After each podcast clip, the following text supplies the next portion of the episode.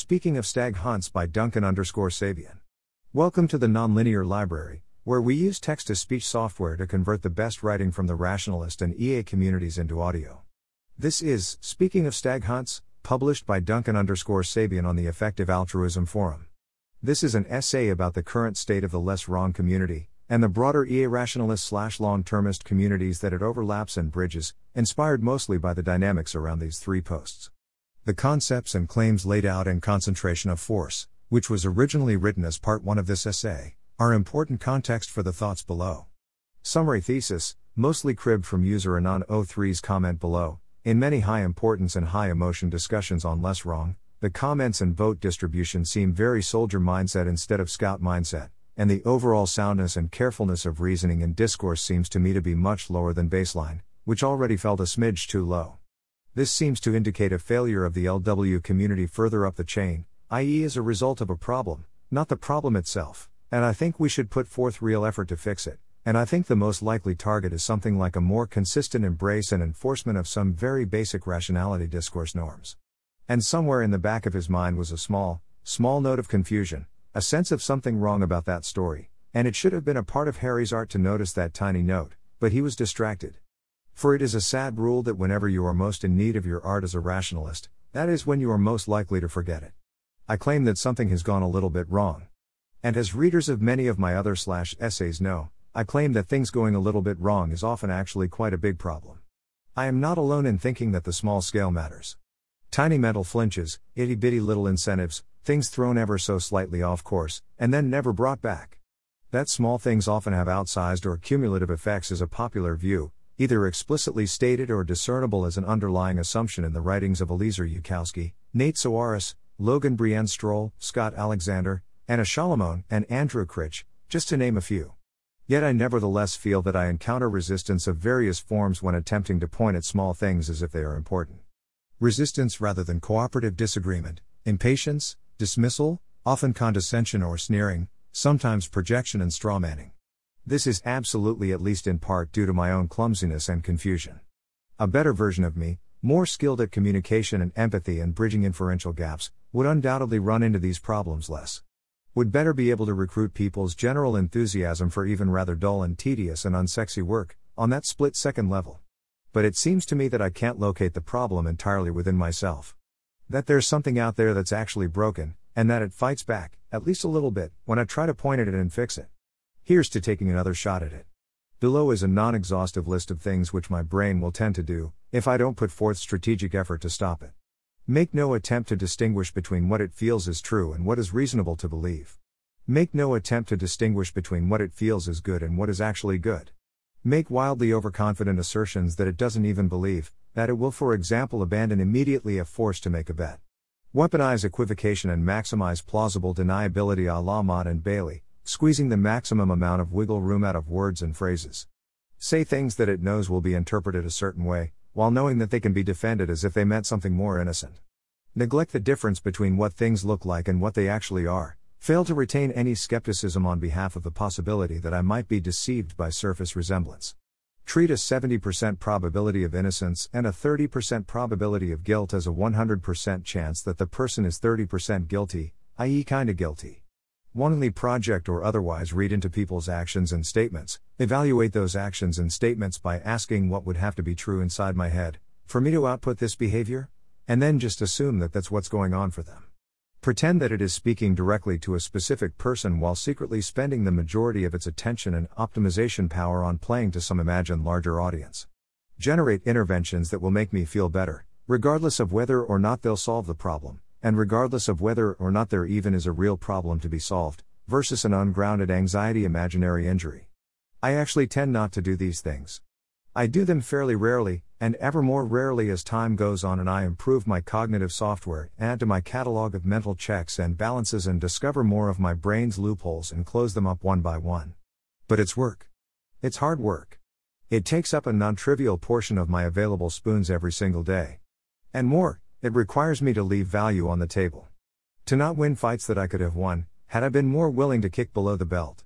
There's a reason human brains slide toward those shortcuts, and it's because those shortcuts tend to work.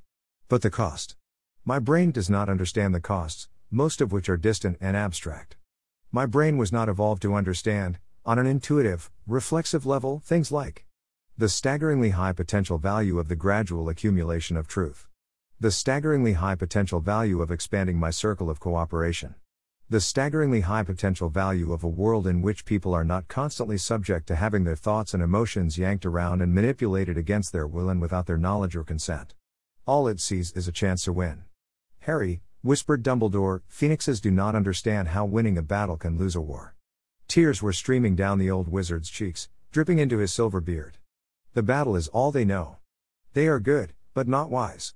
That is why they choose wizards to be their masters. My brain is a phoenix. It sees ways to win the immediate, local confrontation, and does not understand what it would be sacrificing to secure that victory. I spend a lot of time around people who are not as smart as me. This is a rude statement, but it's one I'm willing to spend the points to make.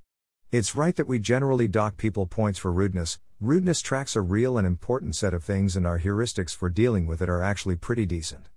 I hereby acknowledge and accept the regrettable cost of my action. I spend a lot of time around people who are not as smart as me, and I also spend a lot of time around people who are as smart as me, or smarter, but who are not as conscientious, and I also spend a lot of time around people who are as smart or smarter and as conscientious or conscientiouser but who do not have my particular pseudo autistic special interest and have therefore not spent the better part of the past two decades enthusiastically gathering observations and spinning up models of what happens when you collide a bunch of monkey brains under various conditions. Repetition is a hell of a drug. All of which is to say that I spend a decent chunk of the time being the guy in the room who is most aware of the fuckery swirling around me, and therefore the guy who is, note, often, what it feels like from the inside when you are incapable of parsing some particular distinction is that the other person has a baffling and nonsensical preference between two things that are essentially indistinguishable. To someone with colorblindness, there's just no difference between those two shades. Sometimes, when you think someone is making a mountain out of a molehill, they are in fact making a mountain out of a molehill.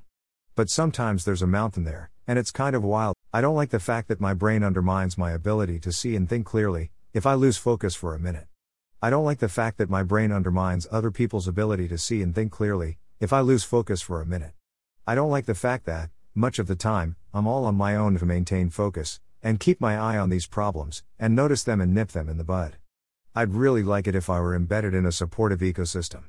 If there were clear, immediate, and reliable incentives for doing it right, and clear, immediate, and reliable disincentives for doing it wrong. If there were actual norms, as opposed to nominal ones, norms in name only, that gave me hints and guidance and encouragement. If there were dozens or even hundreds of people around, such that I could be confident that, when I lose focus for a minute, someone else will catch me. Catch me, and set me straight. Because I want to be set straight. Because I actually care about what's real, and what's true, and what's justified, and what's rational, even though my brain is only kinda sorta halfway on board, and keeps thinking that the right thing to do is win. Sometimes, when people catch me, I wince, and sometimes, I get grumpy, because I'm working with a pretty crappy OS here. But I try to get past the wince as quickly as possible, and I try to say thank you, and I try to make it clear that I mean it, because honestly, the people that catch me are on my side. They are helping me live up to a value that I hold in my own heart, even though I don't always succeed in embodying it. I like it when people save me from the mistakes I listed above. I genuinely like it, even if sometimes it takes my brain a moment to catch up. I've got a handful of metaphors that are trying to triangulate something important. One of them is herd immunity. In particular, those nifty side by side time lapses that show the progression of virulent illness in populations with different rates of vaccination or immunity. The way that the badness will spread and spread and spread when only half the population is inoculated, but fizzle almost instantly when 90 plus percent is. If it's safe to assume that most people's brains are throwing up the bad stuff at least as often as mine does, then it seems to matter a lot how infectable the people around you are. How quickly their immune systems kick in, before the falsehoods take root and replicate and spread. And speaking of immune systems, another metaphor is epistemic hygiene. There's a reason that phrase exists. It exists because washing your hands and wearing a mask and using disinfectant and coughing into your elbow makes a difference. Cleaner people get sick less and propagate sickness less, and cleanliness is made up of a bunch of tiny, preemptive actions. I have no doubt that you would be bored senseless by therapy, the same way I'm bored when I brush my teeth and wipe my ass, because the thing about repairing, maintaining, and cleaning is, it's not an adventure. There's no way to do it so wrong you might die. It's just work, and the bottom line is, some people are okay going to work, and some people Well, some people would rather die. Each of us gets to choose. There was a decent chance that there was going to be someone in the comments using the fact that this essay contains a Rick and Morty quote to delegitimize me and the point that I'm making, but then I wrote this sentence and that became a harder trick to pull off. Not impossible, though. Another metaphor is that of a garden. You know what makes a garden? Weeding. Gardens aren't just about the thriving of the desired plants. They're also about the non thriving of the non desired plants. And weeding is hard work, and it's boring, and it's tedious, and it's unsexy. What I'm getting out of Less Wrong these days is readership. It's a great place to come and share my thoughts, and have them be seen by people, smart and perceptive people, for the most part, who will take those thoughts seriously, and supply me with new thoughts in return, many of which I honestly wouldn't have ever come to on my own. That's valuable. But it's not what I really want from Less Wrong. What I really want from Less Wrong is to make my own thinking better, moment to moment. To be embedded in a context that evokes clearer thinking, the way being in a library evokes whispers. To be embedded in a context that anti evokes all those things my brain keeps trying to do, the way being in a church anti evokes coarse language. I'd like an environment that takes seriously the fact that the little things matter, and that understands that standards and principles that are only enforced 90% of the time aren't actually enforced. I think Less Wrong actually does a pretty good job of toeing the rationality line, and following its own advice, if you take the sum total of all of its conversations. But if you look at the conversations that matter, the times when a dose of discipline is most sorely needed, and when its absence will do the most damage. In the big, important conversations, the ones with big stakes, the ones where emotions run high. I don't think Less Wrong, as a community, does very well in those conversations at all. When the going gets tough, the number of people who are steadfastly unwilling to let their brains do the things, and steadfastly insistent that others not get away with it either feels like it dwindles to almost nothing, and as a result, the entirely predictable thing happens People start using symmetric weapons, and they work. I set aside a few minutes to go grab some examples, not an exhaustive search, just a quick skim.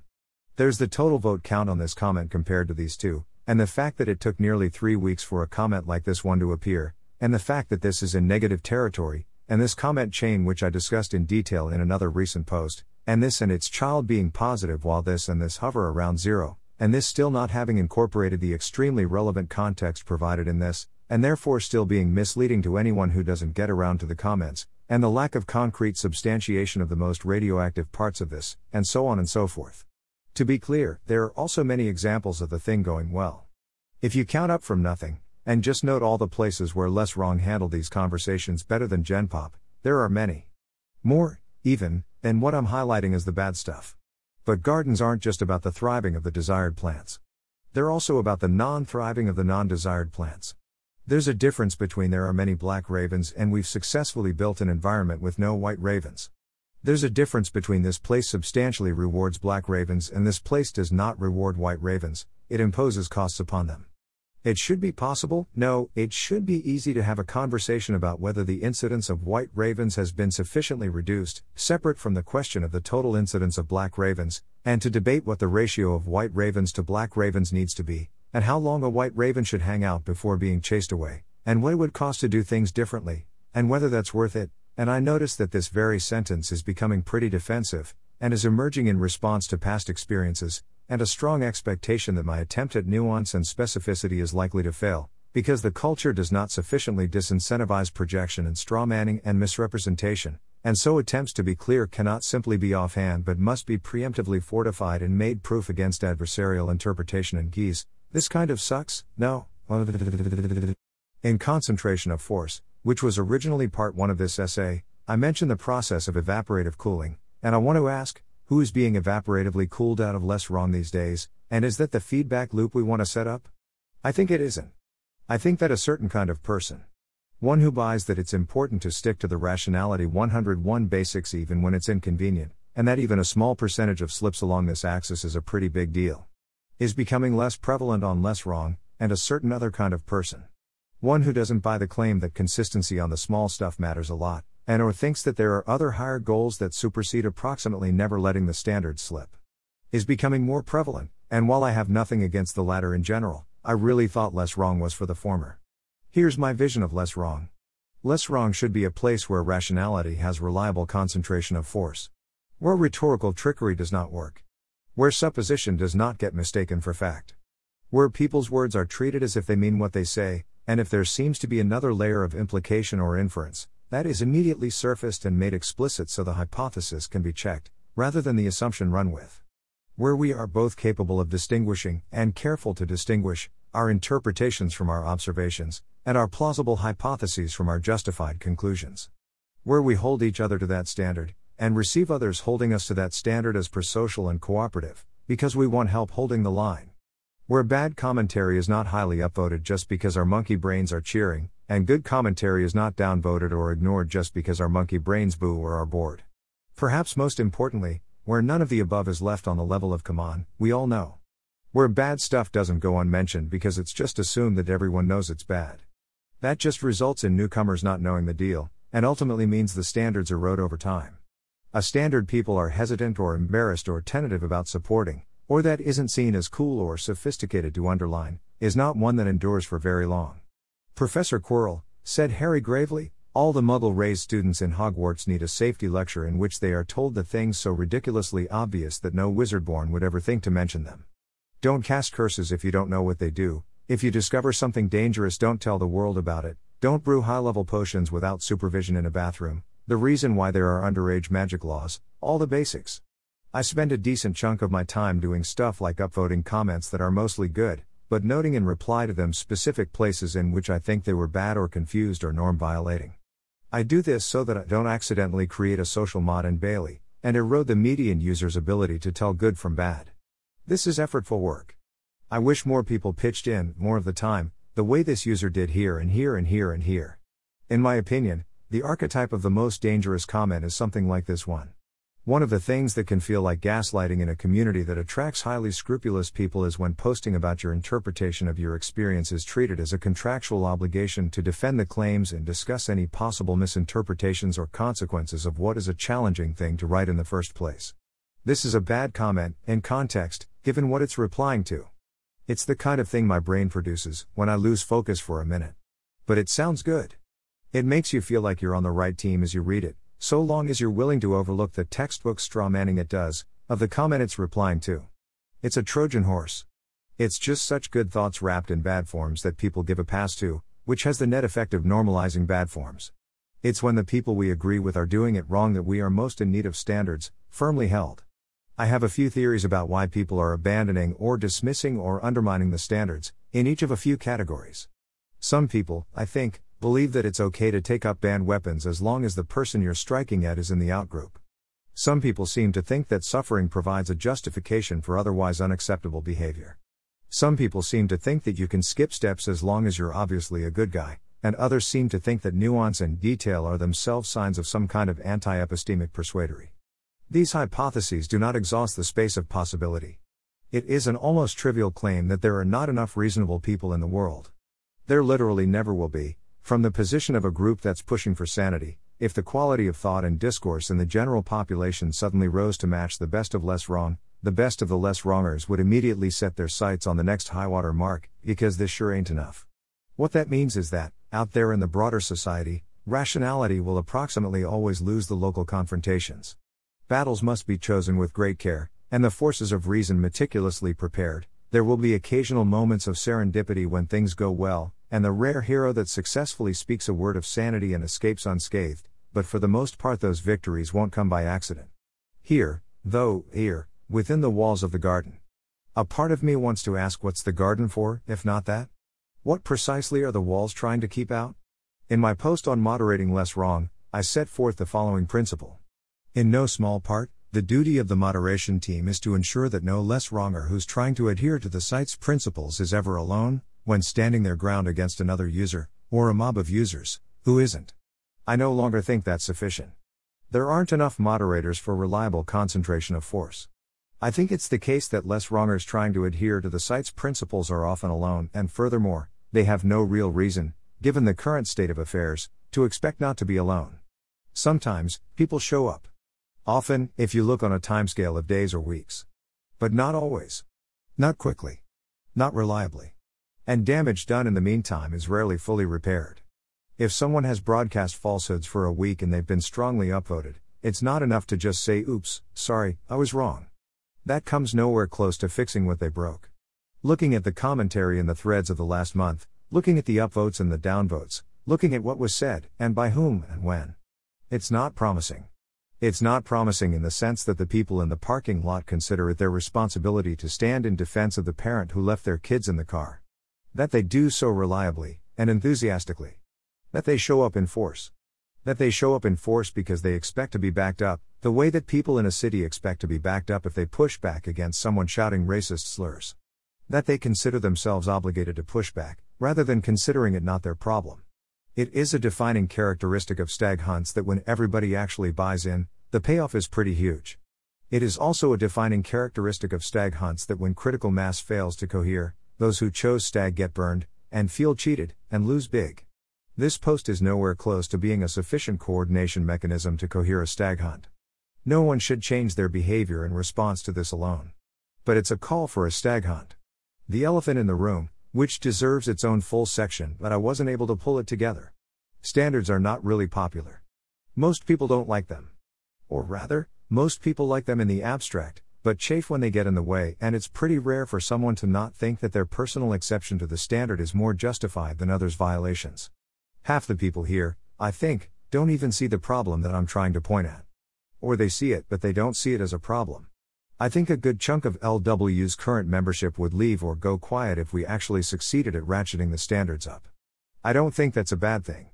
I'd like to be surrounded by people who are actually trying.